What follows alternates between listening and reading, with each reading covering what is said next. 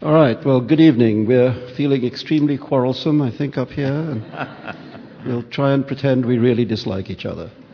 Um, it's just I should mention that here is further proof of the takeover of the world by argumentative Indians. And um, it's very nice to have the opportunity to talk to, uh, talk to Amartya today. And I'm sure that unlike the liberals Paul mentioned, he will be able to defend his own ideas, but I'm certainly going to ask him to do so. What we're going to do is just, I thought you should know a little bit about this really extraordinary man uh, before we tear him apart. um, um, Amartya was born at Shantiniketan. Shantiniketan, um, uh, you may know, is the um, university that was founded on the property of Rabindranath Tagore, the Nobel laureate for literature, um, and um, is an extraordinary kind of university in, in India that people have lessons under trees and and it, it has a very kind of um, different ethic.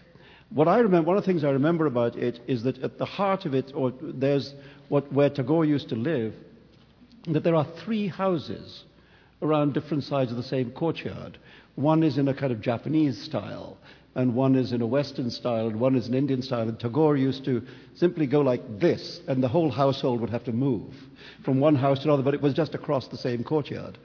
Um, so this kind of triple self of Rabindranath Tagore, it seems to me, is in a way exceeded by Amartya Sen, whose polymathic abilities are deeply irritating to, to, to those of us less gifted. He, he is a Sanskritist. Um, he has spent much of his life studying not only economics but also mathematics and physics, and indeed had to, at certain points in his life, decide whether he wanted to be a Sanskritist, a mathematician, a physicist, or an econo- uh, or economist. And I know exactly how that feels.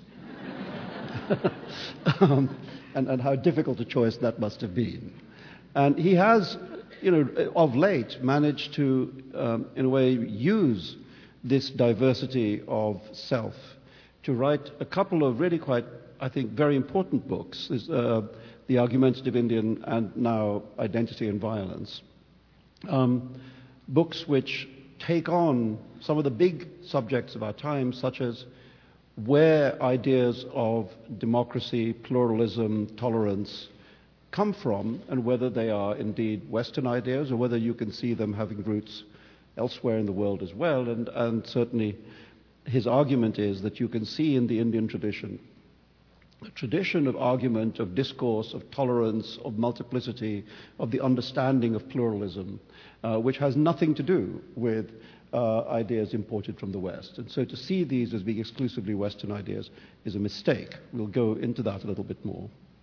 Um, and we will go into his thoughts about the relationship, extremely central to the way I think we're all thinking at the moment, the relationship between identity politics um, and violence in, in the world we now live in.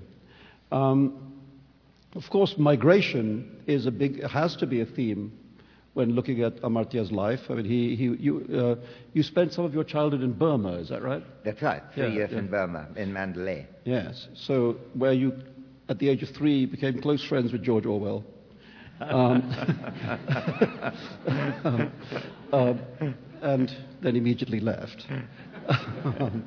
um, then there's a passage in, in England, um, including um, being Master of Trinity College, Cambridge, and now in, and now in America at Harvard. Well, actually back and forth to America, but, but presently in America at, at Harvard.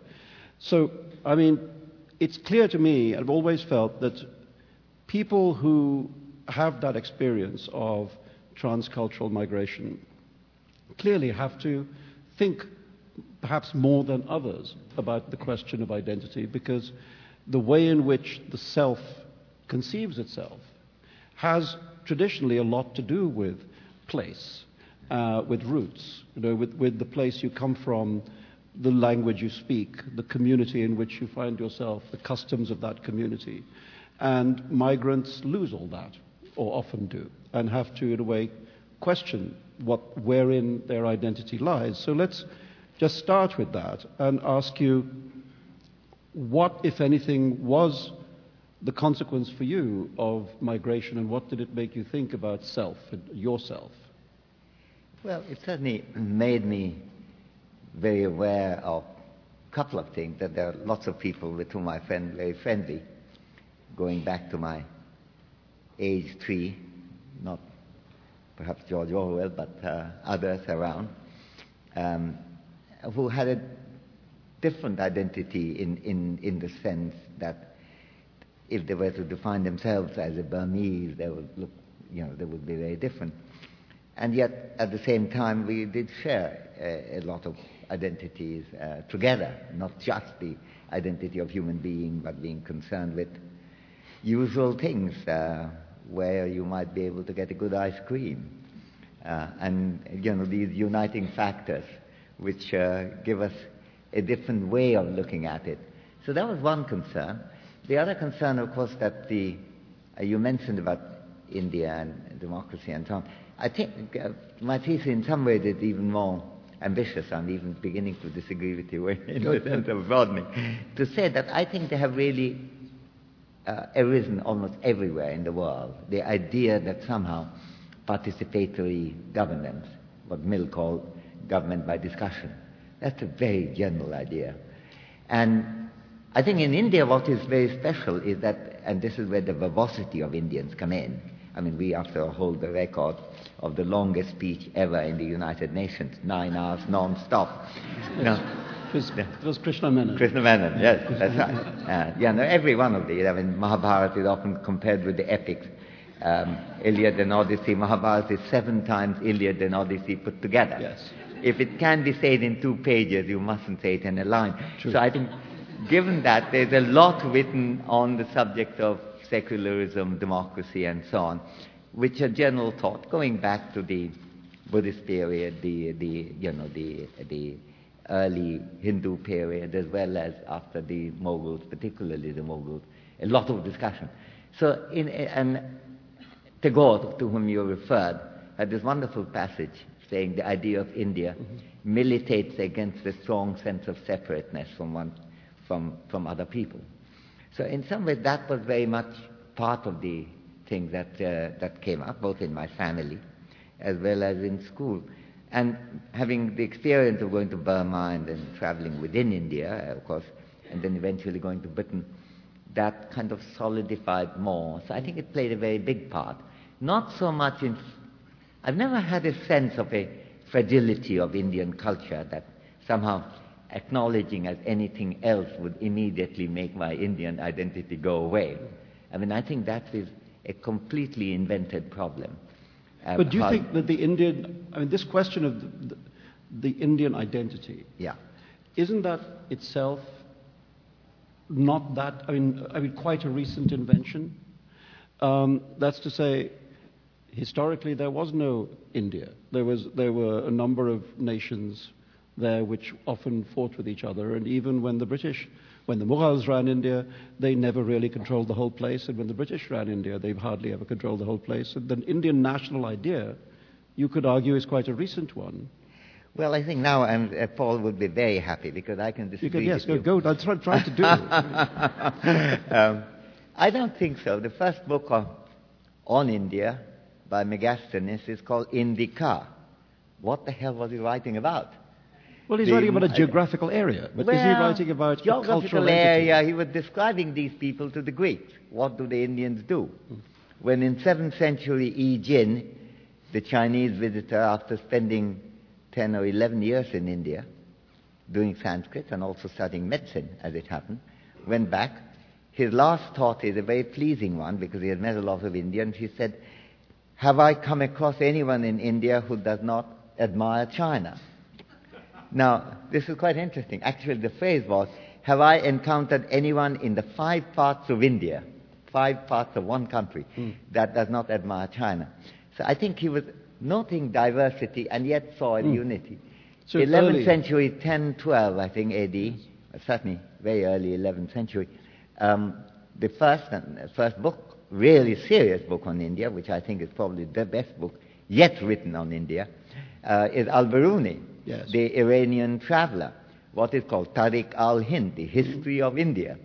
That's all happening before Norman conquest of Britain, I might point out. So there is a sense of Indian identity that mm. is being seen by outsiders. And in fact, the whole term India, of course, is a foreigner's invention. Yes. In the sense that they had to signify it, and they saw Indus as a river. Now happens to be mostly in Pakistan, but they defined that whole area as, as India. So I think in some ways the how others see us have been a very important part of a kind of self-definition. Yes. This, this early multiculturalism yeah. from, the, from the 11th century. Yeah. Um, all right, let me just push it a little further. It seems to me if you look at the history of, let's say, India before the Mughal Empire, yeah. Um, and again, India after, this, after the great Mughals, at the period which British power is increasing, yeah. what you see is dissension. What you see is war. Um, and in fact, one of the ways in which the British were able, as we know, to, to, to develop a hold over India was by renting themselves out in a mercenary way to fight for Prince A against Prince B um, and get land in return. You know? So, isn't there isn't isn't this little utopian your notion? Um, I don't think it's utopian. It depends on what the notion is. Mm. If the notion is was there a modern sense of nationalism on mm. the part of Indians, mm. I think that would be completely not. wrong to think. Absolutely not. Was there a lot of dissension? You know, I mean, there were things like that going on, War of Roses, Crimean War, hundreds of things in Europe and, and, yeah. and, and, and, and, and, within Britain too, between the Scots and the English and, and, and, and so on. That didn't prevent its development of a sense of, a, of, of, of the British. So I think it's a similar thing to look at. But if you, I think in a sense, Salman, it's very good that you're focusing on, on, the, on the Mughal issue. Because I think in some ways it's basically Akbar, 15, you know, late 16th century, mm-hmm. that marks a, kind of definitive view of an identity of India. Because if you think about what are the projects that Akbar had, this is the Muslim emperor, the grandson of Babur who established it.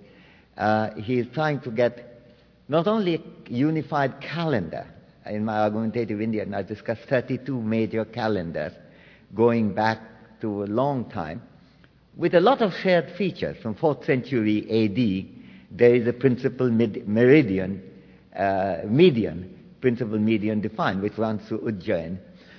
and it's often not recognized, and we will get irritated by India being ten and a half hours different from here and five and a half from Britain. Well, it is still the same principal meridian. The Indian Standard Time is the Ujjain time, 6th and 4th century AD.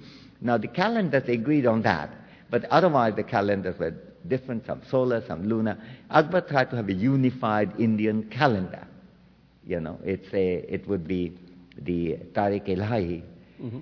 Just as he also wanted a unified Indian religion, yes. which would draw on Islam. He didn't cease to be a Muslim. But you draw on Islam, but also other, other religion, yes. not only Hinduism, but also Parsis and Jains and Jews. I mean, he had a, mm. all of them. So there is that. But I think what I would emphasize is that that's not happening in vacuum, though. 14th century, Amir Khusrau, a great Muslim scholar, very interested in Indian identity. What did the Hindus do, and how we can think of a of an Indian identity. Um, late 14th and 15th and 16th century, these poets, Kabir, Dadu, Ramdas, Ravidas, Mirabai, these are all talking about a kind of holistic understanding of India. And on top of that, you see, if you think about the rulers, the main Muslim kingdom before that, of course, are the Pathans. Now, it's the Pathans who did some of the, it's again often forgotten, especially by Hindu sectarians, that the first, I mean, we are very proud in Bengali, we have some really excellent epic translations of Ramayana and Mahabharata. How were they ordered? They were ordered in 14th century by the Pathan kings. Yeah. So Pathan king ordered that Muslim kings of Bengal, they were ordering a translation of the Sanskrit epics into, into, into Bengali. And again, there is a kind of focus on what unites people as opposed to what divides. So I think as long as we are not insisting on modern kind of nationalism, Yeah. there's enough of a basis Well- of unity there. Well, like you, I, I do, you know, I, I always admired what uh, Akbar, the so-called Grand Mughal, did in the way of Yeah. that kind of synthesis, which you also see in the art of the period, uh, attempts to synthesize art from different parts of India and so on. Um, and the, the religion that he invented, which kind of didn't catch on, one has to say, which was the kind of synth- synthesis of the religions, the so-called Deen-e-Ilahi. People did say that there was an element of megalomania in this, that, that in, um, in Fatehpur Sikri, his capital city, over the great gate of the Buland Darwaza, the great gate of Fatehpur Sikri, there is the inscription Allahu Akbar, which of course co- conventionally translates as God is great, but by only a small semantic stretch translates as Akbar is God. Um, That, that I think is a little unfair. I, I, I really do think it's unfair. It was, it was, it was, it was said about him even at the time. um, but yes, it is unfair. But Yeah. then, Well, it was said by the, by the Delhi Muslim priestly caste. yes, That's yes, basically but- what but, you was know, happening. history has a way of being unfair. Yeah. Um, the, the question I wanted to, I, one of the things I think I wanted to talk to you about is, Yeah. which comes out of Akbar, is the way in which the Indian idea of secularism differs from the Western idea of secularism in some interesting areas. But to get to that, I just wanted to say that this is, you know, we're talking about a long time ago. yeah. And if you look at more recent events in India, sectarian violence has been at the heart, you know, of, of, of all our lives, you know, and, and in, in your own case, of course, the partition riots were extremely formative. Yeah. And uh, uh, you, you tell very movingly the story of, of, a, of an encounter with the victim of violence. I A you'd Muslim like- laborer killed in- in Perhaps you'd like to share that with. Yeah, well, no, that was I was, uh, when I was in 11. I was 11. I was in, in Dhaka, which was then the second city of Bengal, and now the, then later became capital of East Pakistan, now the capital of Bangladesh.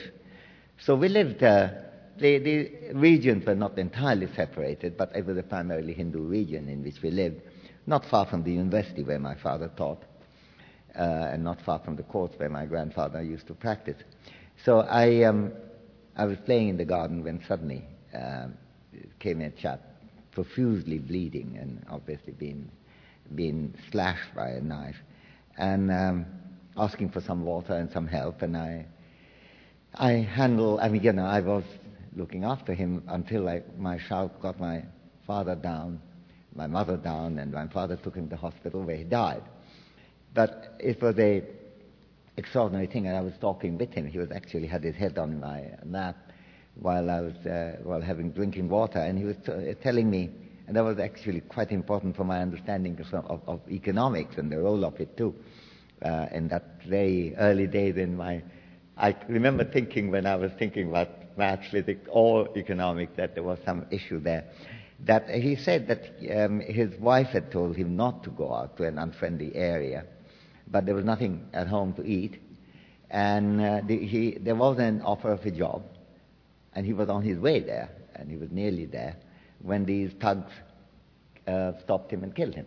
And, and the interesting thing, the, the thoughts that it generated were, A, that, I mean, all kinds of thoughts. One is the complete incomprehension as to why some people will kill this guy whom they have never met before, just because one identity, their different religious identity, was such a dominant thing. Secondly, while in terms of religious classification, that's a very different identity from the, from the Hindus there.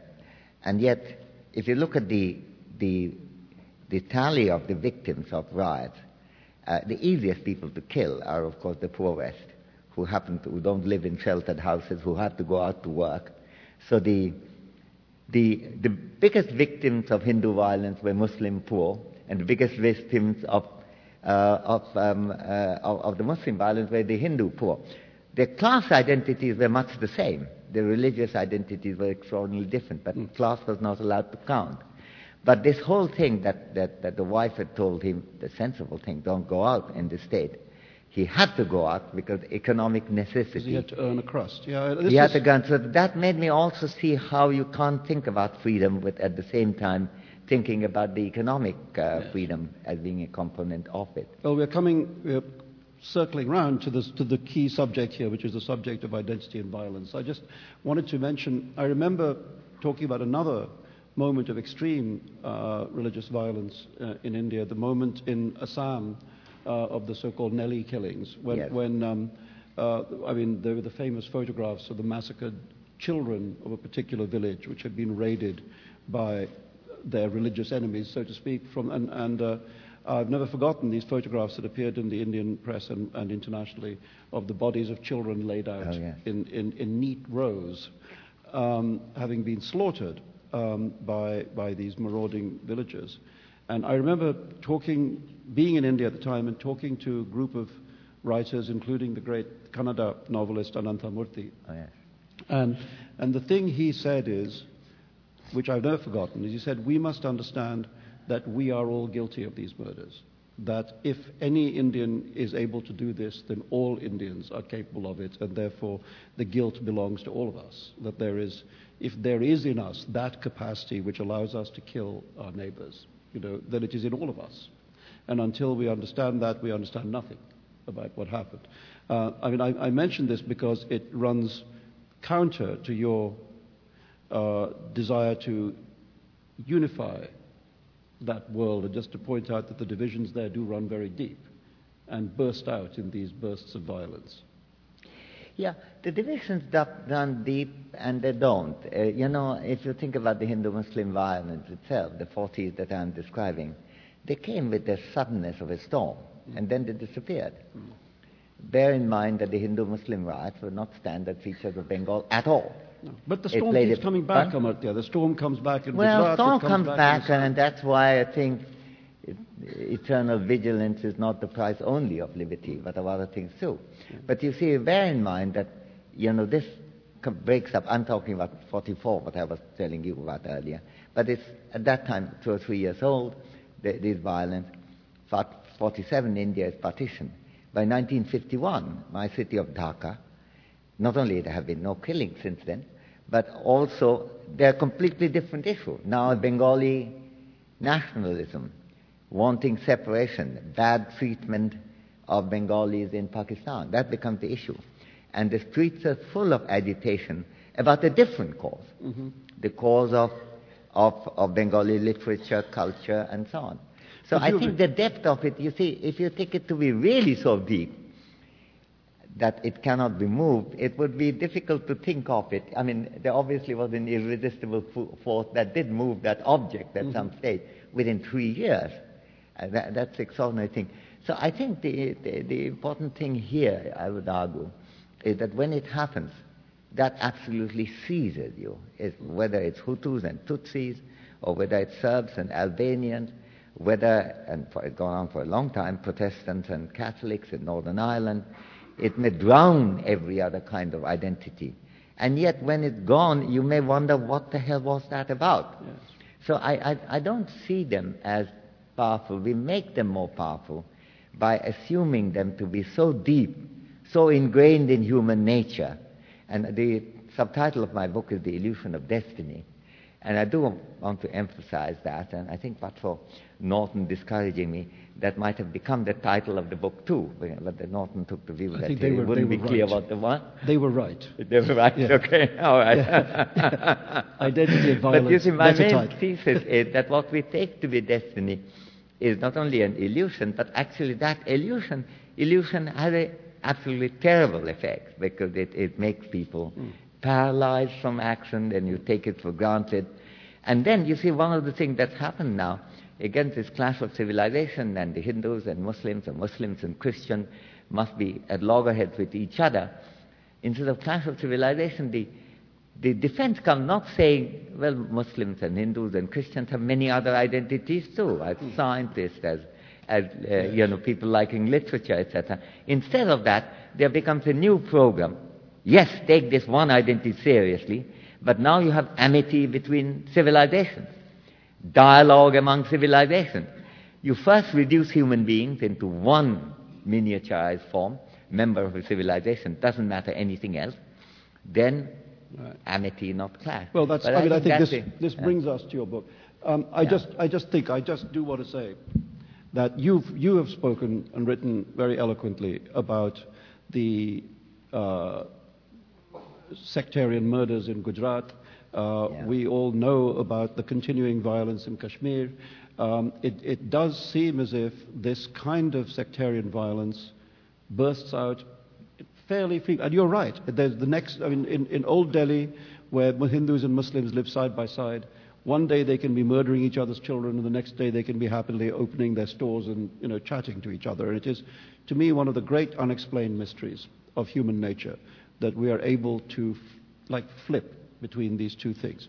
Um, let's not belabor the point. The, you've, you've gone on to talk about the central idea of identity and violence, which is that, in fact, we are not one, we are many as individuals. You know, to, to, as in, the, in, the, in the famous uh, uh, formulation of Walt Whitman, Yeah. you know, uh, we contain multitudes.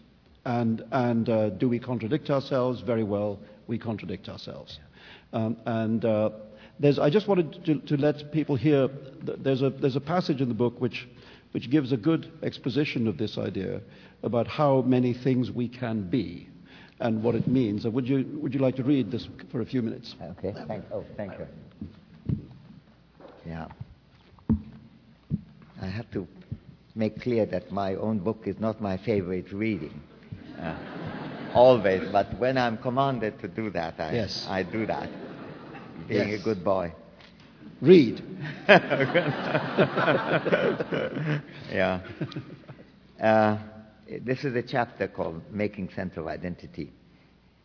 A history and background are not the only way of seeing ourselves and the groups to which we belong. There are a great variety of categories to which we simultaneously belong. I can be at the same time, and I'm saying this autobiographical a bit, same time an Asian, an Indian citizen, a Bengali with Bangladeshi ancestry, an American Bri- British resident, an economist, a dabbler in philosophy, an author, a Sanskritist, a strong believer in secularism and democracy, a man, a feminist, a heterosexual, a defender of gay and lesbian rights with a non-religious lifestyle from a Hindu background, a non-Brahmin, and a non-believer in an afterlife, and also, in case the question is asked, a non-believer in before life as well. this is just a small sample of diverse categories to each of which I may simultaneously belong. There are, of course, a great many other membership cat- categories too, which, depending on circumstances, can move and engage me. Belonging to each one of the membership groups can be quite important, depending on the particular context. When they compete for attention and priority over each other, they need not always, since there may be no conflict between the demands of different loyalties, but when they do, the person has to decide on the relative importance to attach to the respective identities, which will again depend on the exact context. There are two distinct issues here. First, the recognition that identities are robustly plural and that the importance of one identity need not obliterate the importance of others. Second, a person has to make choices, explicitly or by implication, about what relative importance to attach in a particular context to the divergent loyalties and priorities that may compete for precedence. Identifying with others in various different ways can be extremely important for living in a society. It has not, however, always been easy to persuade social analysts to accommodate identity in a satisfactory way. In particular, two different types of reductionism seem to abound in the formal literature of social and economic analysis. One may be called identity disregard, and it takes the form of ignoring or neglecting altogether the influence of any sense of identity with others on what we value and how we behave. For example, a good deal of contemporary economic, economic theory proceeds as if in choosing their aims, objectives, and priorities, people do not have or pay attention to any sense of identity with anyone other than themselves. John Donne may have warned no man is an island entire of itself, but the postulated human beings of pure economic theory are often made to see themselves as pretty entire. In contrast, the identity, in contrast with identity disregard, there is a different kind of reductionism, which we may call singular affiliation, which takes the form of assuming that any person preeminently belongs, for all practical purposes, to one collectivity only, no more and no less. Of course, we do know, in fact, that any real human being belongs to many different groups through birth, associations, and alliances. Each of these group identities can, and sometimes does, give the person a sense of affiliation and loyalty. Despite that, the assumption of singular aff- affiliation is amazingly popular, if only implicitly, among several groups of social theorists. It seems to appeal often enough to communitarian thinkers as well as to those theorists of cultural politics who like to divide up the world population into civilizational categories. The intricacies of plural groups and multiple loyalties are obliterated by seeing each person as firmly embedded in exactly one affiliation, replacing the richness of leading an abandoned human life with the formulaic narrowness of insisting that any person is quote unquote situated in just one organic pack. To be sure, the assumption of singularity is not only the staple nourishment of many theories of identity, it is also, as I discussed in the first chapter, a frequently used weapon of sectarian activists who want the targeted people to ignore altogether all other linkages they could, um, that could moderate their loyalty to that specially marked herd. The incitement to ignore all affiliation and loyalties other than those emanating from one restrictive identity can be deeply delusive and also contribute to social tension and ultimately violence. Well, that's, I, mean, I think that passage does, in a way, is what you explore throughout, throughout Yes. the book. And, and let me just start out by saying what I agree with. Paul would be disappointed if you stop there. No, no, of course, no, we'll, we'll, we'll not stop there. No. But we will start there. Yeah. And it seems to me that as a novelist, one of the things that has been always clear to me is that unlike novelists in, let's say, the pre Freudian age, who believed in character as something unitary, you know, a person was what he was. And in the immortal, you know, in the immortal words of Popeye the Sailor Man, um, you know, I am what I am, and that's what I am. Yeah. um, well, it seems to me that Popeye had not read Freud. um, just a theory. uh, otherwise, he would know that, in fact, we are much more fractured than that, and that, and that uh, as selves, we are very we're a kind of bag of selves, and we contradict ourselves. And, you know, put it, to put it simply, the way in which we are with our parents is not the way in which we are with our children. Uh, the way we behave with our employers is not the way we behave with our lovers. Uh, the way we behave towards our friends is not the way we behave towards people we don't like. You know, we have, all of us, a whole series of behaviors uh, which, which different groups of people would perceive as ourselves um, and yet might in fact be very different. You might be a very aggressive employer, but a very timid husband, for example. Um, and yet that would all be you.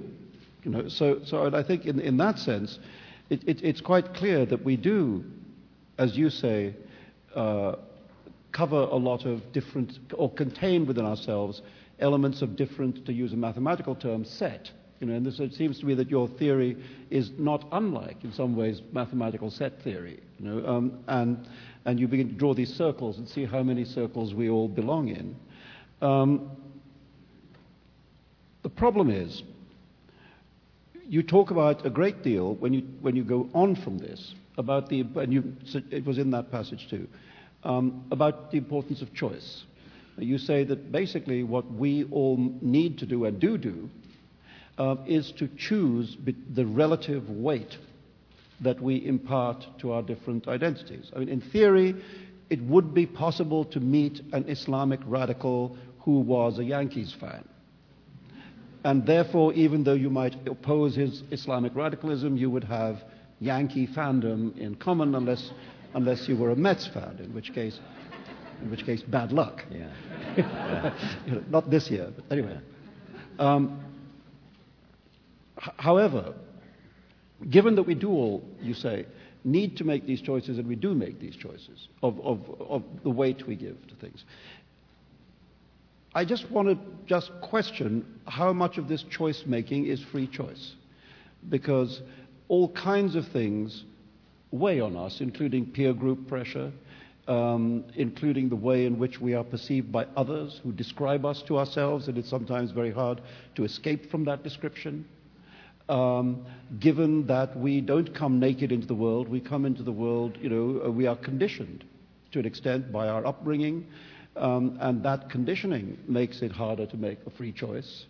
And so, isn't this question of choosing uh, really, in fact, quite a limited thing. And I wanted to just to, to, to, is it, for example, would you say uh, only a privileged group who are able to make such choices? Is it class-based, for example? Is it only a very highly educated elite class that can make such choices? I mean, is it excessive to believe that as human beings we can all make such choices? Yeah, well, I think it's a, it's a very good question. Um, but I don't think, I mean, I don't think I, if, if you take it as a rhetorical question, then I disagree with it. Um, namely, that I think the ability to think of ourselves in these plural terms is a very generic ability. It probably almost as wide as what Chomsky discusses our ability to understand syntax and language. The, if you look at the history of it, I mean, some of the people I discuss are are privileged people. Ashoka in 3rd century BC, an emperor, uh, Akbar is another emperor, and so on. And, uh, and theorists like Abul Fazl or, or, uh, or, or Amir Khusraw, obviously intellectuals, Gandhi, Tagore. And yet, quite a lot of the movements have come which go against sectarian identity, react. If you look, actually, look at the history of Akbar, it's very interesting in some ways. The beginnings of it include intellectuals, both Muslim and Hindus. Amir Khusraw is probably the biggest name in 14th century. 14, 15, 16, who are these poets I was referring to? These are very common people. Kabir is a weaver. Dadu is a cotton carder. Ravi Das is a cobbler. These are initially folk songs arguing um, against the division between Hindus and Muslims being taken to be more serious than it is. It's also religious poetry, and yes, there are also uh, community-based poetry. Now that becomes a very strong movement around the area. Now there's an apocryphal, possibly, we don't know, story that Akbar had a 40-day meeting with one of them, Dadu, who was born a Muslim, cotton carder, and became one of those things and started a group called Brahma Sampradaya, which you can clearly indicate that he was crossing also various boundaries. So, uh, well before Akbar himself held these major uh, Agra discussions, at a time, uh, you know, between Western religion, and a time, if I may say with some pride, exactly at a time when these discussions were going, going on, Giordano Bruno was burnt at the stake in, in Rome Campo di Fiori to be exact, for apostasy. So at that visionary moment, preceding that, he had already had conversation with a cotton carder coming and lecturing him. And it's too, you may think that by Allahu Akbar he was praising himself, but a guy who was ready to listen to a cotton carder but successful poet having something to say, asking him what the hell do you want to say. And so I, I think this is the reason again and again. And just one of the things I should mention um, uh, the actually my, my, grandfather had a book on Hinduism which was I translated in uh, 50 years ago, uh, and uh, he discusses how the the the the question of amity has often come in in the different communities from very common people. But it is true even today. There's not a single one of the riots that I can think of that had rural origin. They're basically urban phenomenon. They're disgruntled urban. I think Marx would have called them lumpen proletariat is often the canon for that, often the pedestrians who are, uh, the, the, the, the foot soldiers who are recruited for that. But they're always theory taught off. I mean, the, the, the Hindutva-based violence to which you referred in Gujarat and others, you can trace it to the ideas theorists, Savarkar and others, mm. uh, and not to rural thought. There's not a single riot that actually originated in, in the rural area, and that was true even in the 1940s. They're generated in the cities. So I think in some ways the lower classes get a bad press in this. I don't think it is the case that it's a privilege of the, uh, of the, uh, of the elite to, mm. to think in these terms. When the last elections were going on, 2004 in Indian general election, which was a very important one because the first general election after the Gujarat riots, and actually the, the, the, the party most implicated did lose office. But I remember traveling around in Bengal in, in, uh, because I have a trust too, which does some work on schools and, and hospitals. And I remember talking with a person, very poor, possibly illiterate, and I asked him what, how was he viewing the election. He said, Well, I hope we do speak up. We were discussing exactly that issue. And then I said, Well, do you think we will? And he said, You know, I ought to tell you that it, it, it's not very hard to silence us. Hmm. But that's not because we cannot speak. I think this distinction he was making that it is not an endogen, endogenous inability to understand these issues or speak up.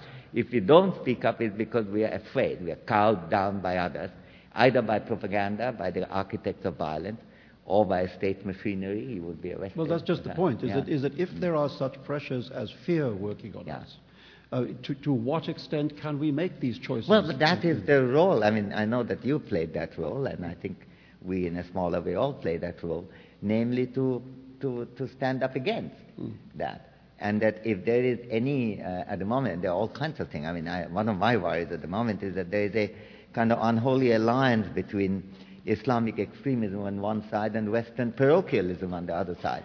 Both of them taking a very, very similar view of, of, of the, you know, a Muslim is a Muslim and, uh, you know, they're, they're going to kill us or, or you know, or, or it's our duty to kill them. Uh, and, and I think we have to speak up and, you know, talk about the variety of identities that we have as, in, uh, as, as intellectuals and, you know, acknowledge to being one. And yet, a lot of the leadership uh, would have come from, from what, the, what you hear people talk about in the mm-hmm. streets of Calcutta. You're too much of a Bombay walla to recognize what are the most things that are talked about as we walk around in Calcutta, maybe in Bombay. well, I, I, understand that yeah. between these cities there's mm. entirely healthy mutual contempt. um, but at least in Bombay, the sidewalks don't have 10 foot holes in them. Um, yeah. um, sorry, that's a little side. Little little I plural to, I have To, I have to do a retaliation from a Bengali, actually, adopted Bengali. Uh, my friend um, um, Salma Sobhan telling me, because she was very upset, like I was, when Bombay renamed itself and called itself Mumbai. Yes, ridiculous. And I, we, were, we, we thought it was ridiculous. And Salma said, you know, Master, when you think about it, it's not a bad effort on the part of someone trying to say Bombay while looking for his denture. Yes. I, I, I have a feeling that we could go down this side road for quite a long time. but maybe we should not. Um, uh, just, to, just to drag us back, of course, side roads in Calcutta, they're all side roads. Yeah. There yeah. are no main roads. um, sorry, sorry. Yeah. Uh, the question in you, again in the piece you read about singularity and about the, uh, what, what you I clearly would describe, I think, as being an error to, to, to allow oneself to be put into just one box.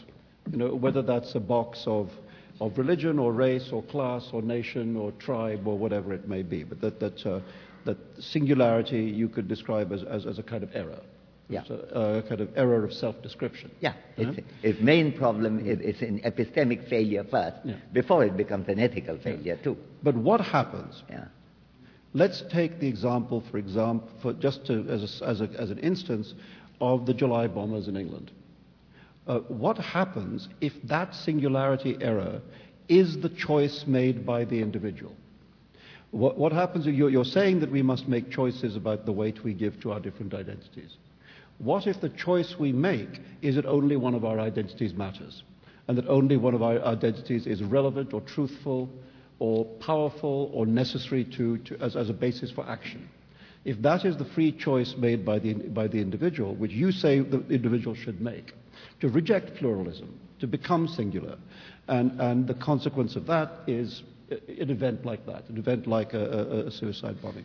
Um, I mean, you can't, if, you're, if, you're, if you are advocating free choice, then that must be something that you would have to respect, rather than calling it. Is that a mistake, is what I'm saying? Or is well, it a I think- choice? Uh, yeah, I I think that's an excellent question. I think, I think we're pushed in different directions. And uh, take the July 7 bombing. I was actually in London on that day. In fact, I had gone in the same direction as, uh, as Piccadilly. I was catching a Heathrow tra- a plane to, to go to Frankfurt that day. Uh, and this happened a little later uh, when, the, when the Piccadilly line uh, was blown up and, and the buses and so on. Now, if you look at it, there are really several distinct things to look at here. The worrying thing, of course, that shook the British, that these were British born, Britain reared, educated, uh, you know, in Britain, children who've grown up to, to have that sense of dissonance with the British community. On one side, there is the pressure from Islamic terrorism and, and you know, recruiting them.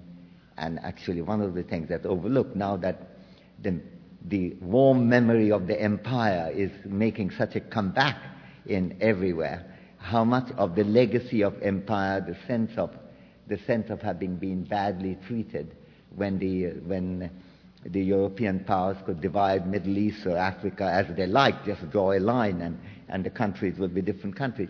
How much of that the Islamic terrorists really draw on? So there is that. I mean, on top of that, of course, there is homegrown dogmatism on the, on the Islamic side.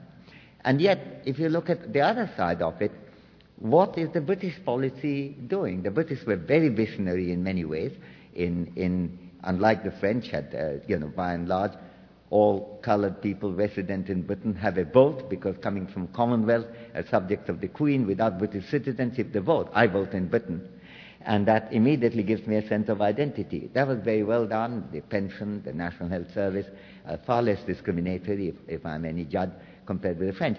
And yet, they also decided at that time, and I think that was high theory, that the best way of looking at multiculturalism is this plural monoculturalism stuff, so that for the sake of a mechanical parity, they, just that there were Christian schools paid for by the government, there would be Muslim schools, the Hindu schools, Sikh schools.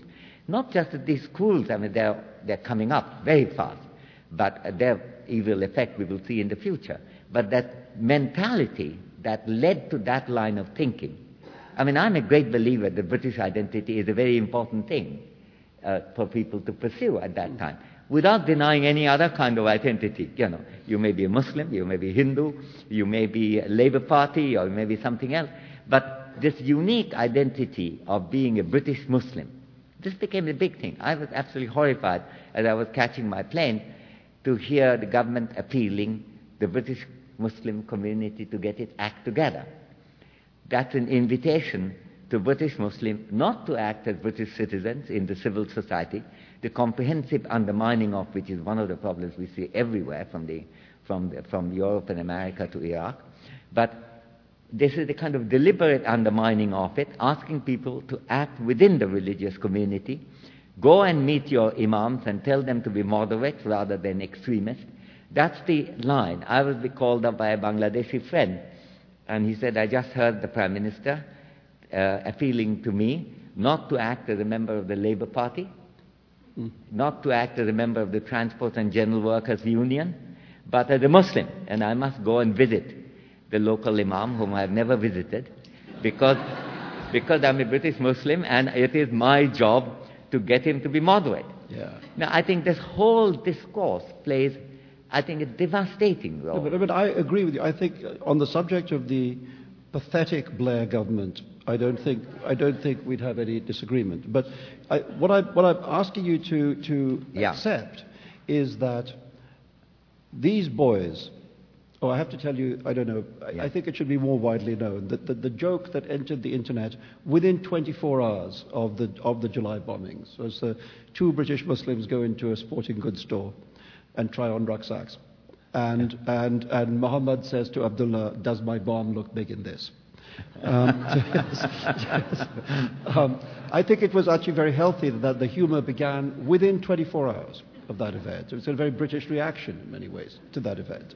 But the fact is that these boys decided to strip away from themselves all their other available identities. You know, their identities as, if you like, British, as the children of their parents, as the brothers of their siblings, um, as, you know, cricket players. One of them certainly had some talent in that department.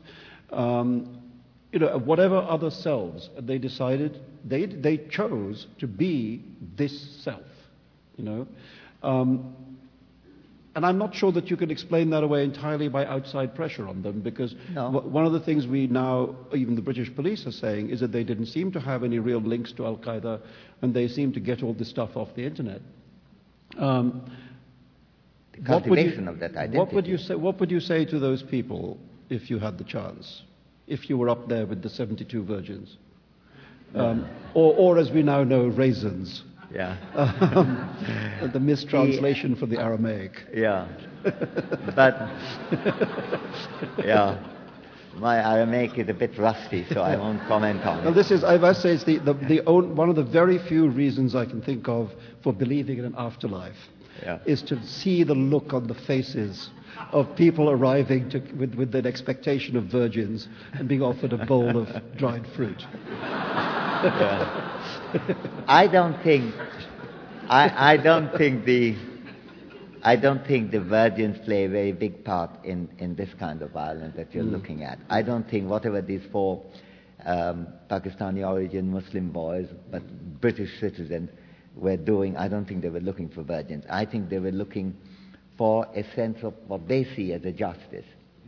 And they take, the, I think that actually, I mean, I'm glad you asked the question because I'd like to turn it around and saying that that's what makes the identity show so important.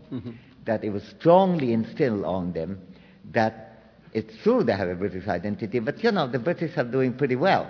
Look at the unfortunate creature in the world, the Muslims all around the world. For a, uh, for a thousand years, they might have been the strongest power. But my God, they're absolutely nowhere. They can, Europeans and the Westerners can do what they like with them. And we ought to change that situation. So there is a strong sense of commitment. So much of the, so much of the terrible things happen along with a mood of self-sacrifice. They were self-sacrificing people. I don't think they're looking for virgins primarily. I think they are looking for doing something which they think is the just thing to do. And that's exactly why civil society is important, and that's exactly why the multiplicity of identities and the fact that there are demands from identities mm-hmm. are so important. You know, I think there have been, you see, at the moment, if you think about it, the global movement about the only non-religious, non, say, Islamic terrorism, but there were others too, like, uh, you know, Hindutva the world movement too. Vishwa Hindu Parishad is the world movement. The Sikhs have been world movement also. Um, the, but they're world, contrast, they're world movements in the sense that base the World Series is the World Series. Well, I mean, no, they, no, they uh, don't no. really go across well, the uh, world. yeah, uh, uh, that may apply to the that may apply to the to the Hindus and the Sikhs, Yeah. but the Islamic is much much wider. Yes. But I think the only uh, opposite group, of course, are things like anti-globalization people. I think the odd thing are the two things: the pro-globalization, as it were, capi- world capitalism is a great unifier. Business is the point that David Hume noted that as you do business with others, you come to know about their existence. You can hardly overlook the fact that they exist. Hmm. And similarly, anti-globalization people, these are not local boys of Genoa and Seattle. They come from everywhere, from Adelaide to Kuala Lumpur So to come and protest. They are, they are a different globalized. kind of identity, globalists. They hmm. are. Anti-globalization movement is the, is the biggest globalized movement in the world today. All right, And, good. And, Well, and that's okay. to their credit. And I think even those who don't like their economic rhetoric should see that they provide an alternative way of thinking about one's global identity. So I think there are all kinds of other things happening. It's just that what this singularity thesis does is to reduce everything to non-existent, you Hmm. know. And I think this is what I think the clash of civilization, or for that matter, the amity of civilization theories try to do. All right, And- good. I'm glad you got there because now we can come to some of the people who don't like what you say. Yeah. Um, and I, far be it from me to say that I agree with them, but I'm going to be them for the moment. Sure. Um, you mentioned the Huntington thesis, the Clash Yeah. of Civilizations thesis.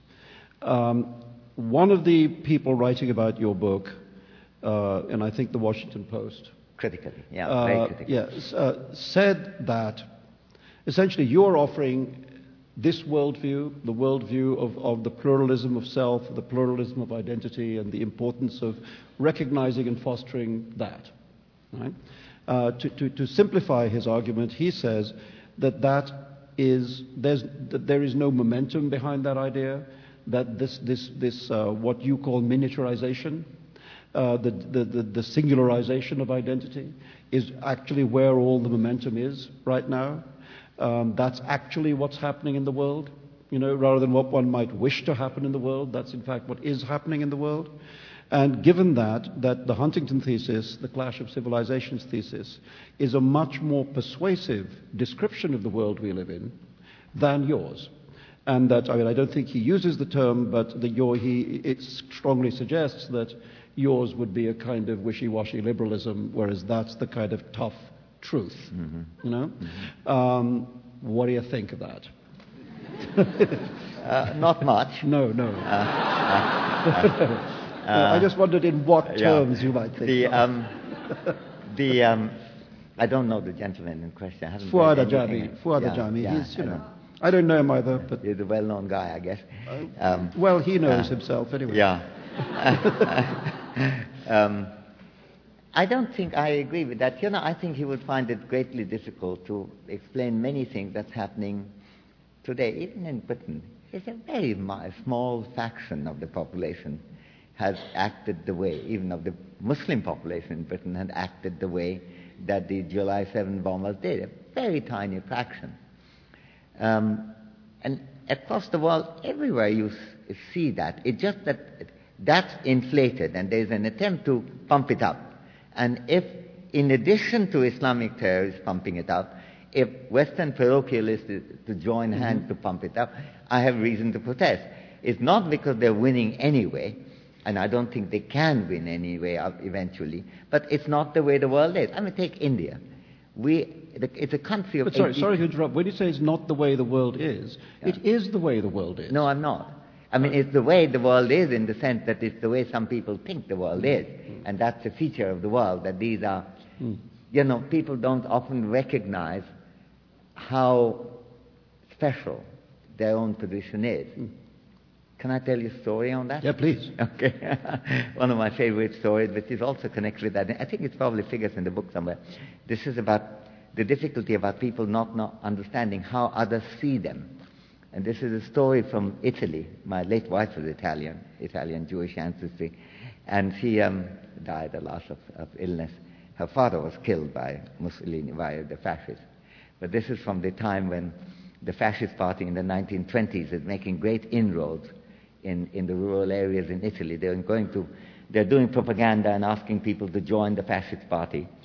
And there's an Italian rural simpleton whom this fascist recruiter gets hold of, and he explains why he should join the fascist party. And this guy said, Well, I can't join the fascist party.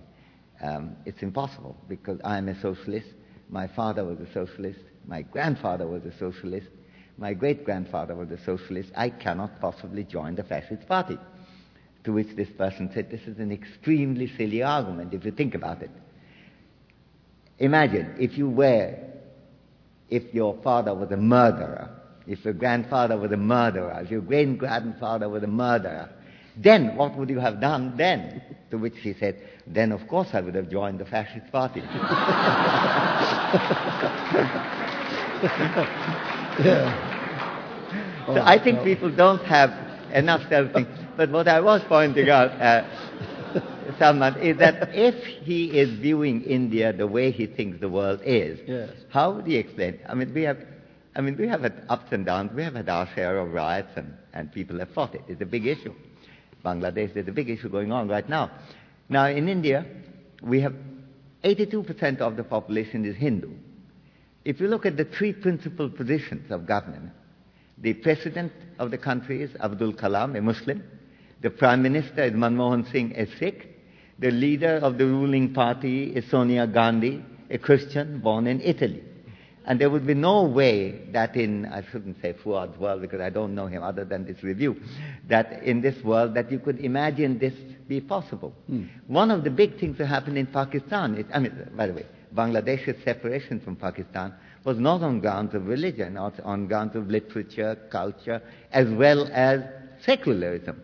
If you look at Pakistan, one of the biggest things that happened in the subcontinent over the last 10 years is the emergence of an independent and largely secular press. The powerful papers, uh, the Dawn, the Daily Times, Yeah. the News, the Nation. which, all of which used to be official mouthpieces. Yeah, they're way, all you know, so- changed. Mm, And if I think about my one of my great gurus, a great Urdu poet who you, you knew, Yeah. Faiz Ahmed Faiz, who was one of the early leaders of of, uh, of, of Pakistani thought and Pakistan editor of Pakistani Times, he was arrested, and he eventually died. And that he would have been absolutely delighted. This is what he was trying to do in the 50s and 60s. But this has happened in Pakistan. And it's, it's, I mean, to ignore all that as if not to exist. And I can understand. I'm shocked, of course, that every time the leader of, of, from Britain or America visit, they would never visit a member of the civil society. They would confine themselves to political leaders and military leaders, and in the case of convenience in Pakistan, they are the same. So that in, they don't have to travel very far to see them all. On the other hand, I wish they would spend, a, I mean, the undermining of civil society, mm. which is taking such a hard toll in Iraq, is, is something also cultivated by ignoring altogether everything else. And the Fouad Ajami way of looking at it, or, or I shouldn't say that, the Huntington say way of looking say at it. it, pushes us in the direction of forgetting everything else, just that one way of looking at war, and the war on terror in this case. So that's told him. Um, no, I mean, another, and I think in a way, let's just uh, look at this because I think it's, a, it's another serious criticism from another fan um, in, in the Wall Street Journal. Um, is that you whitewash, if you like, the failings of Muslims. That people like Mr. Sen says, overlook Muslim or Islamic failings for fear of appearing unsecular. Any political conflict in which one side is characterized as Muslim is automatically disparaged as being anti Muslim. And so on. In other words, that by saying that we have many different identities, and maybe the bits of us that are doing the quarreling are not the religious ones, that you're letting off the hook uh, the Islamic ideology, which, in the view of the critic, would, have be, would be responsible for a lot of what's going on. So, uh, why, you know, uh, early Islamic Arabic breakthroughs of, in mathematics are held up as proof of intellectual greatness, but why did the Islamic world flounder into a state of long running anti scientism? Mr. Sen compares the very best of the non West with everyday practice in the West. This is a common problem with the defenders, defenders of Islam. Uh, then, then it has some class jibes at you about how, about how upper class you are. Yeah. You know, one Bengali is a poet, two Bengalis are a film society, three Bengalis are a political party, four Bengalis are two political parties, both leftist. um, It's anyway, a very flattering description. you know, and, and kind of so untrue. So horribly untrue.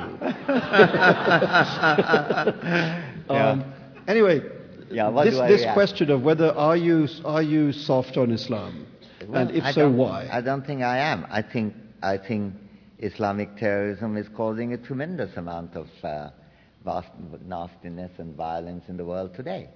But, you know, I think where my disagreement is, is to see in the history of Muslim people, which is not the same thing as Islamic history, nothing other than that. I mean, the, one of the oddities, I mean, what he's referring to here, for example, I was mentioning the fact that um, when an American mathematician today does an algorithm, he may or may not recognize, he or she, that it's, it's, he, he or she is commemorating the memory of a Muslim mathematician of the 9th century called Al-Khwarizmi, from whose name algorithm comes, and from whose Arabic book Al-Jabr al-Mukabila comes the term algebra.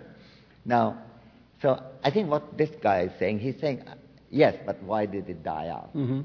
Uh, Because it's true that every time people praise the great achievements of Islam, they all happened But these are 600 not years ago. necess- I think it's a mistake to.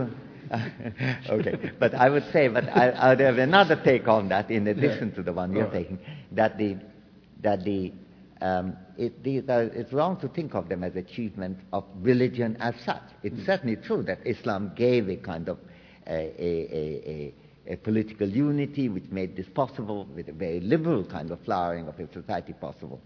Uh, but it's also true that these were, it would be wrong to think of Al-Khwarizmi as an Islamic author. He is not.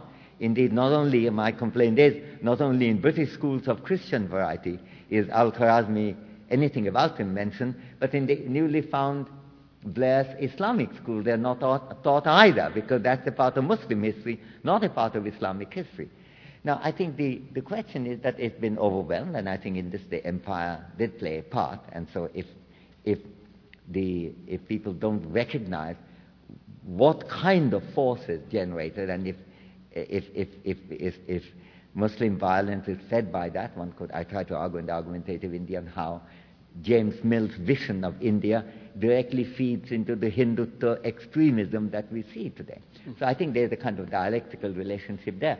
But that's not to, in any way, to overlook what terrible things are done in the name of Islamic, uh, you know, fundamentalism today. I, I agree with my friend Mam- Mamdani's thesis that fundamentalism is not the same thing as terrorism. But in translating that, yes, there is a propaganda going on. But rather than saying we blame them all, we have to see what is the way to intervene. I mean, the, the so-called war on terror is going on without engaging civil society anywhere, starting with elections without any kind of discussion when media is completely uh, haywire in, in Iraq. I mean, when all that's going on, to pursue that ideological issue rather than the political issue of our different identities, and that we can interact again. You know, we have a, you know, if you have a decent media, if you have a unions, if you have uh, occupational groups, etc., it would take a very different form. You know, I think the history of it, Fouad also raised this question, looking back historically in that review. Uh, and I think one of my critics in the Wall Street Journal did too. There were several letters published on that. Uh, that one uh, said that I referred to the fact that the Jewish uh, philosopher Maimonides, when he had difficulty in Spain, he went to Cairo.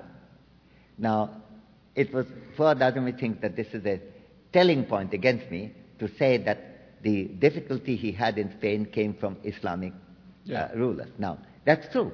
That, of course, never denied. Uh, there was a change. I mean, 9th century Caliph Abd al-Rahman with the Jewish uh, vizier Saprut did some of the finest multicultural work in 9th century world in the world.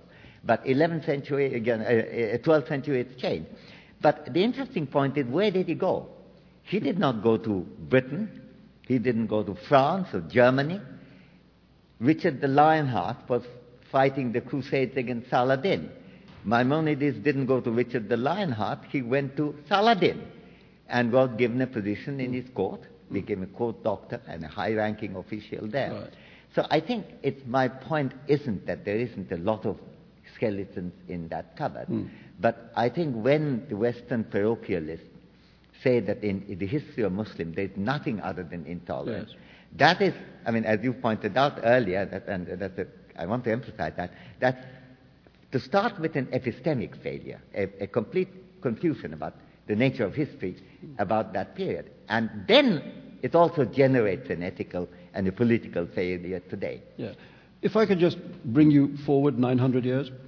Um, um, just the, as a last question before we ask yeah. the audience to, to intervene, if this is your desirable goal, the, the, the fact that we should shed singularity of identity, that we should resist miniaturization of the self, um, and that we should seek to comprehend ourselves as broadly based multiple identities with much more in common with each other than we might otherwise suspect.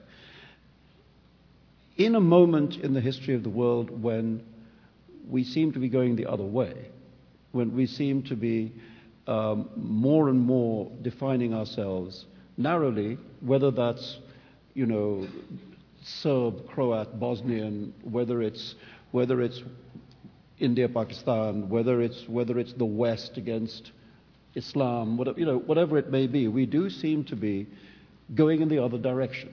Okay? So the question then is, how do we reverse that trend and how do we get where you, how do we begin to get where you want us to go? Yeah. Well, yeah, I, I, I, I, where I think I will disagree, I mean, without denying the importance of the question, the practical reason, what should we do? There's also, I'm not sure I acknowledge that we are moving in the opposite direction. There are many different things happening. There are very vocal people and very violent people, in fact, on both sides, mm. which are pursuing one type of cause. But other things happen. I was very privileged for three years to be president of Oxfam. And the number of, of thousands of people, volunteers from different countries, going to incredibly difficult places. Uh, it's amazing, actually, as to how much sacrifice they would make. And suddenly I found myself as a member of this group that was start, started by Ted Turner and Sam Nunn called Nuclear Threat Initiative. One of our meetings was taking place when the Afghan operation began. And suddenly I found I was sitting among people in Washington who were extremely well informed, extremely well connected, but I knew more about it because I was still the president of Oxfam. Because that morning I had phone calls, and there were 18 of our people in uh, Oxfam in Afghanistan. Mm. And I had more information on that. In, from the nature of the information, it's quite clear how precarious they were. But there they were, and they, as you know, actually, they went on fighting. Happily, we didn't lose anyone in Afghanistan. We did lose somewhere else.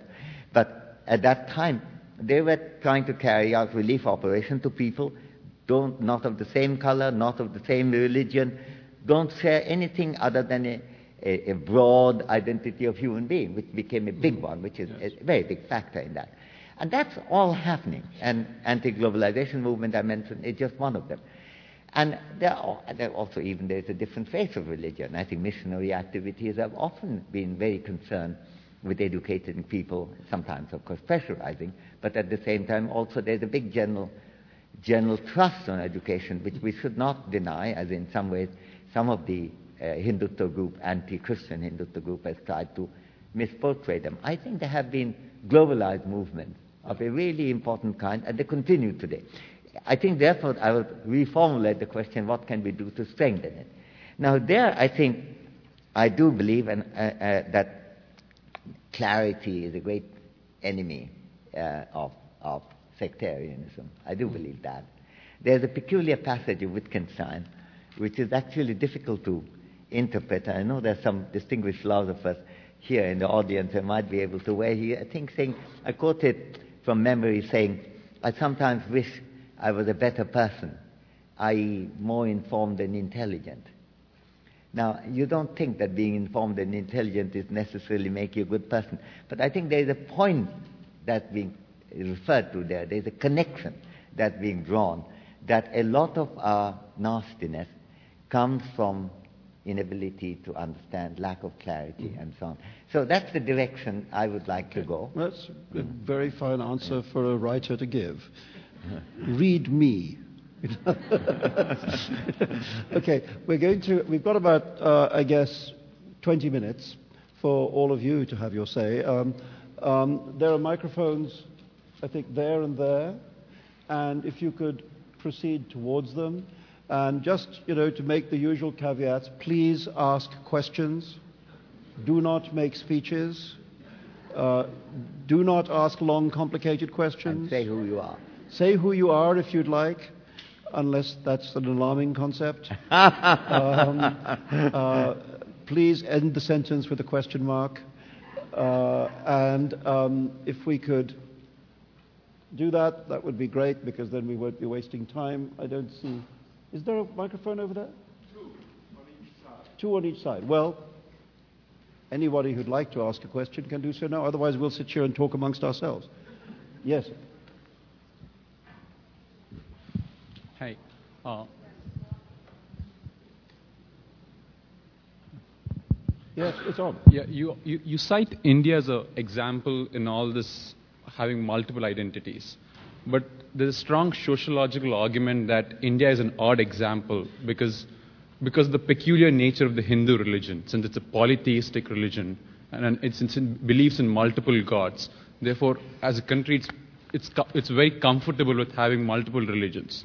Whereas Islam and Christianity are monotheistic religions, and therefore the oddity arises. So I don't know whether how strong is India as an example of having multiple identities Yeah, I- I- living. yeah, your question is, is this correct? The question is, uh, Yeah. yeah. the question is whether polytheism, a polytheistic Generate- culture like India, is a Yeah. good example when faced with Yeah. monotheistic conflicts. Yeah. Uh, let me take you out of that terrain of polytheism versus monotheism to say that the first strong articulation in India of tolerance of different point of view comes from a Buddhist emperor called Ashoka, uh, 3rd century BC, and as you probably know, Buddhism is an agnostic religion, so that is a non-theistic religion. There is no God at all. In fact, Buddha had a very moving passage. We would never settle the question, A, and B, uh, none of our moral decisions hinge on the existence of God. Indeed, if it did, that would be a self-interested argument, better treatment in the future, rather than a moral argument. Now, so Ashoka was the first one to state that, and if you think about the two principal theories of religious tolerance in India, one is a Buddhist, namely Ashoka, and one is a Muslim, namely Akbar. So that would go a certain amount against uh, saying that it's the peculiar nature of Hinduism that makes that possible. I, I do agree that Hinduism, not so much because the multiplicity of gods, I'm not sure what it, what it does uh, for this issue, but the fact that there are different uh, sections of Hinduism and that there are books written and again and again, the fact that in the Vedas, for example, for 1500 BC, uh, there is, I think, probably the first strongly articulated verse about agnosticism, saying, Is there a God? Did he make the world? It, it's called the Song of Creation, by the way. I think book 10, if you want to check it up. Uh, did he create it? If he created it, is it still here? If he created it and still here, does he remember it? And so on. And it ends by saying, perhaps it does. And the final line says, perhaps it does not. Uh, and I think that, that is rather good. That's got nothing to do with mono, uh, uh, polytheism. In fact, that is a monotheistic verse about a singular creation of, by one God. So I think the, I think the variety of religious experiences is important, but I think the variety of religious experiences not only within Hinduism, but India generally is quite important. I agree that, that you know, in some ways we're very lucky. We have Christians from 4th century, Jews from the first centuries, since the, from the fall of Jerusalem, after the, shortly after the fall of Jerusalem. We have had uh, Muslim traders from 7th century onward. Parsi started coming from the 8th century, um, uh, and so on. So we have had Sikhism originated in India, Jainism, Buddhism. So we have had this variety, and that helped. But you know, in some ways, that kind of multiplicity of point of views is something which have been generated in different forms, not perhaps with so many historical examples elsewhere too.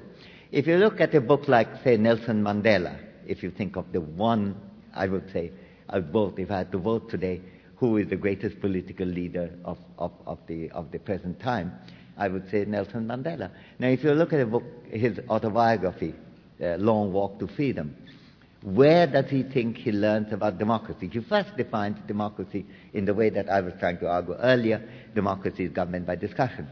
But then he says, how, where did I learn it? Not in Pretoria, not anywhere else. He learned it, he says, in his, in the regent's house, regular meeting in his tribal town. Because there people spoke. They didn't have all one vote, but they all spoke. And everyone had a right to speak no matter how lowly or highly they were. So I think that's history of heritage, and people like, you know, the people dispute it, but anthropologists like Meyer Fortes and others have tried to argue why there's a long-running democratic tradition in Africa of consultation and so forth. So I think it would be wrong of Indians just because, you know, being verbose also means we have an enormous amount of these examples that people remember and carry on and, and you know, there's an enormous story going on there. The memory has been a big thing.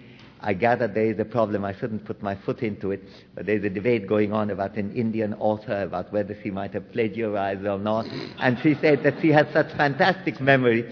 She remembers them. But I think I can believe it, thing, because there, was a, there were a lot of people know, I know who actually knew the Vedas, which is just a massive document, by heart. It's just massive. There's I think, you know, just remembering is one thing, copying it out into your book. but we don't know that. To be fair to her, we don't know that she actually copied. you are very, you're a very generous man. and uh, just on the subject of verbose, how about the shorter answers? Uh, yeah.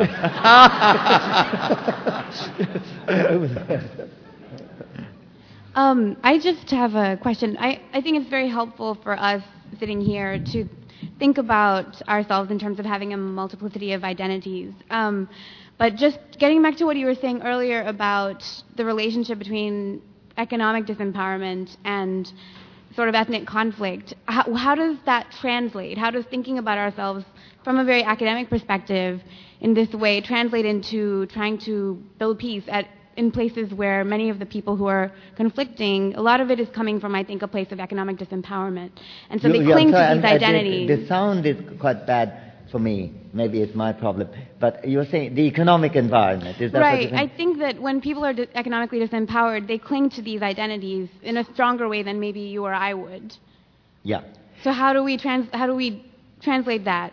yeah, I, I think the main thing there, it's a, it's a very deep and a difficult question, but let me say this that the, and I'll try to keep it short.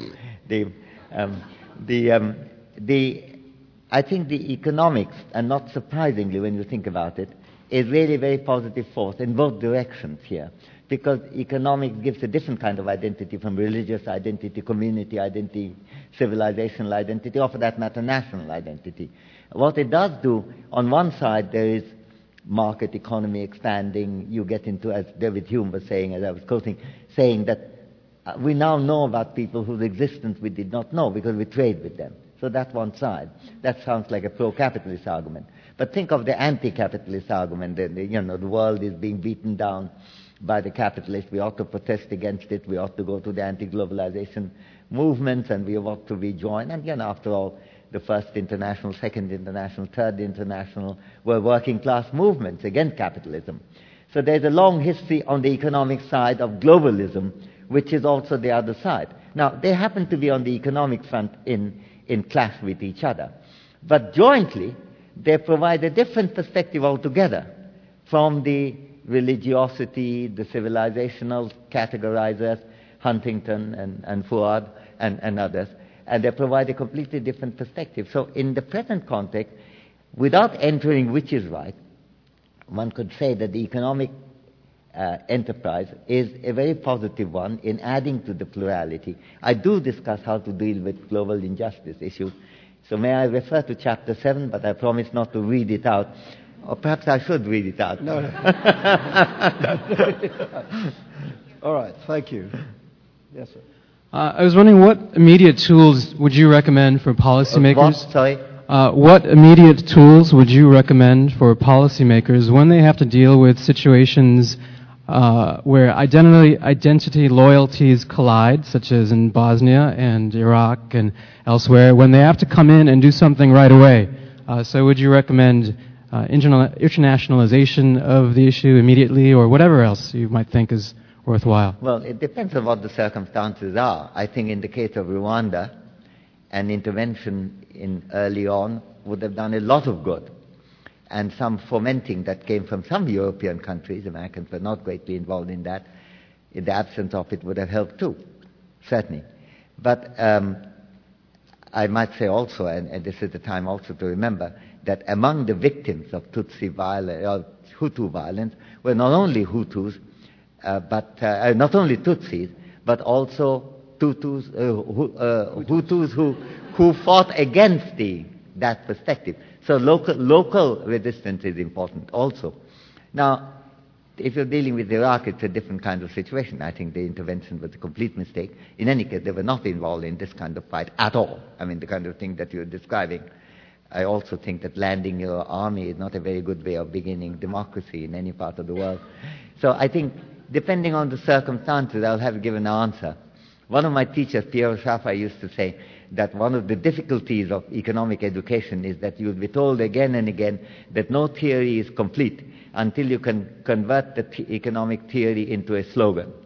Now, I don't believe that, so I, am afraid I'm not going to give you a formula. Thank you.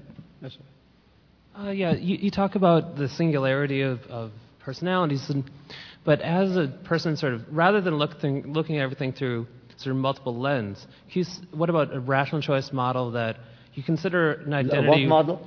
Well, rather than looking at options through varying lenses of your personality.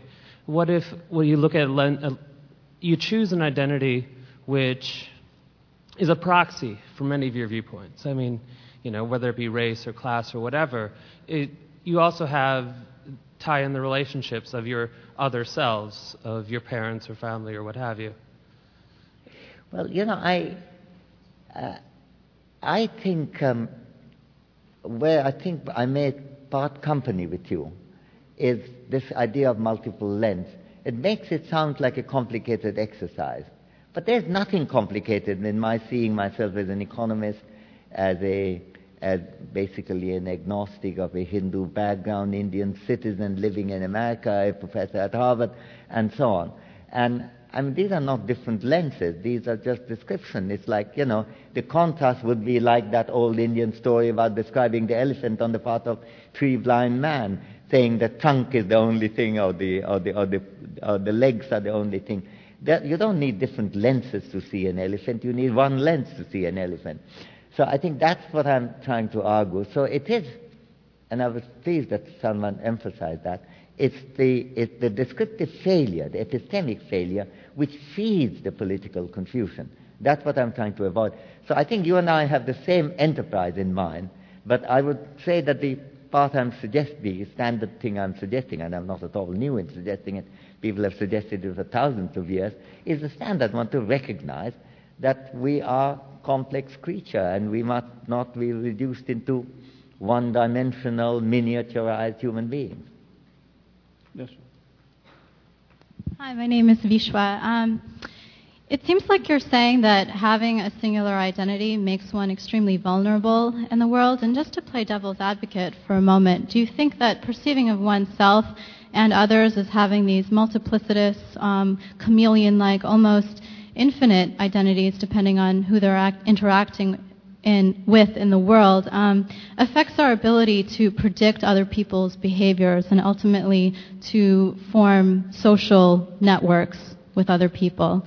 Um, in other words, if we can't draw upon something familiar, if we can't draw upon a stereotype that we're already comfortable with, is that going to impact people's ability to invest yes. in other people? A plea yeah. for closure. Okay. I would, um, I would say um, that a lot of the problems are invented problems. I mean, take the Hutu Tutsi issue again. It's not any more natural for someone to think himself to be a Hutu as opposed to a Rwandan, as opposed to perhaps a Kigalian, if that's the city where he's from, or a human being. All these are perfectly natural. There's no difficulty in thinking about them. It's propaganda of the Hutu um, architects of violence, which make it send everything else does matter. And there, we know the language. I, as a child, I still remember it. How can you talk about these complex things when our women are being raped and our men are being murdered? That battle cry has been repeated everywhere in the world. And that's a way of drowning your intelligence, your vision, and say, you know, that's the equivalent of saying the trunk of the elephant is the only thing, nothing else matters. And it's that that we have to resist. So I think, just as I was resisting earlier, of making it a complicated problem. It isn't a complicated problem to recognize our different identities. The fact that even though we may have, uh, Salman and I come have very big division, like he comes from Bombay, I come from Calcutta, and hard to think of a bigger division. But, uh, and yet there are many other identities we, we happen to share, and there is nothing complex about that. So I would suggest that, and I sympathize with your project, I would, I would argue that you have more things in your favor, makes it easier for you and I to run together on that than we may think if we construct an artificial barrier as if we have to really fight a mountain there. Well, I'm sorry to disappoint everyone, but this will have to be the last question. Okay.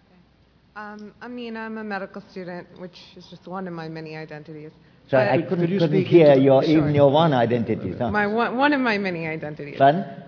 Um, my question is, uh, it's very similar to the last question about multiplicity of identities, and I guess it's basically how do you balance a psychological need for belonging to a group and to feeling that importance, while at the same time recognizing that yes, I do have multiple identities, but I have a psychological need to feel like I belong, and regarding what you had talked about, um, Mr. Rushdie, about the flip that some people tend to do with murdering children one day and then working side by side another.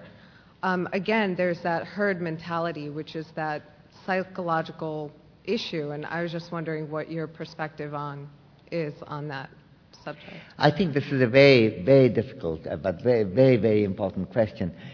There is no question that the the communitarian pursuit of a singular identity is greatly helped by a sense of belonging that many people feel. I mean, I must say, I have never felt uh, one identity would be ever adequate for me.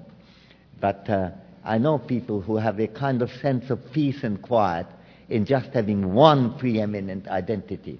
It typically hits, hits like like when you're 40 or 45 and suddenly you discover you're a member of a community and an enormous number of things come back which was not a part of your life. I think that's certainly a factor to be recognized. But then I, I don't think our ability to reason go away, and it depends on, you know, there's nothing to indicate that that identity need drown other things. If you have a sense of community identity, that need not drown your political identity. Gandhi, for example, unlike me, was extremely religious Hindu, which Jinnah, who was wanting partition uh, for Muslim, Muslims in the subcontinent, was not. He ate pork and drank whiskey. At the same time, despite that strong religious identity, which I believe in Gandhi's case was quite important, they did not in any way dim his insistence on secularism uh, we could argue what kind of secularism was it adequate or not, but certainly he remained strongly secular. He did think that if, to think about religious identity in the political context would be a mistake. He also went specifically that the prayer meeting should never be political congress meeting, all personal prayer meetings at home. So I think it is possible to accommodate a sense of belonging, which we need for many purposes and the human predicament is one of the reasons that predispose us to in that direction. But it is by thinking, and that's why I think thinking is so important, is we could combine it with the, all the other identity that we also have. And if I may come back to Salman's thing, also, I know that after the Gujarat violence, for example, a lot of Indians who had moved, a lot of Hindus who had been, there was a lot of flirting going on about this Hindu view of India. A lot of it, it peaked at that time. And yet, I think the sight of the violence, the riots, the bodies, pictures, including some that we saw, not as gruesome perhaps as the children that Salman was describing, was a kind of wake-up call of people recognizing that there is an other side to that identity of which you should be ashamed. Salman read that lovely passage saying, we have to take responsibility, we have to be ashamed of it.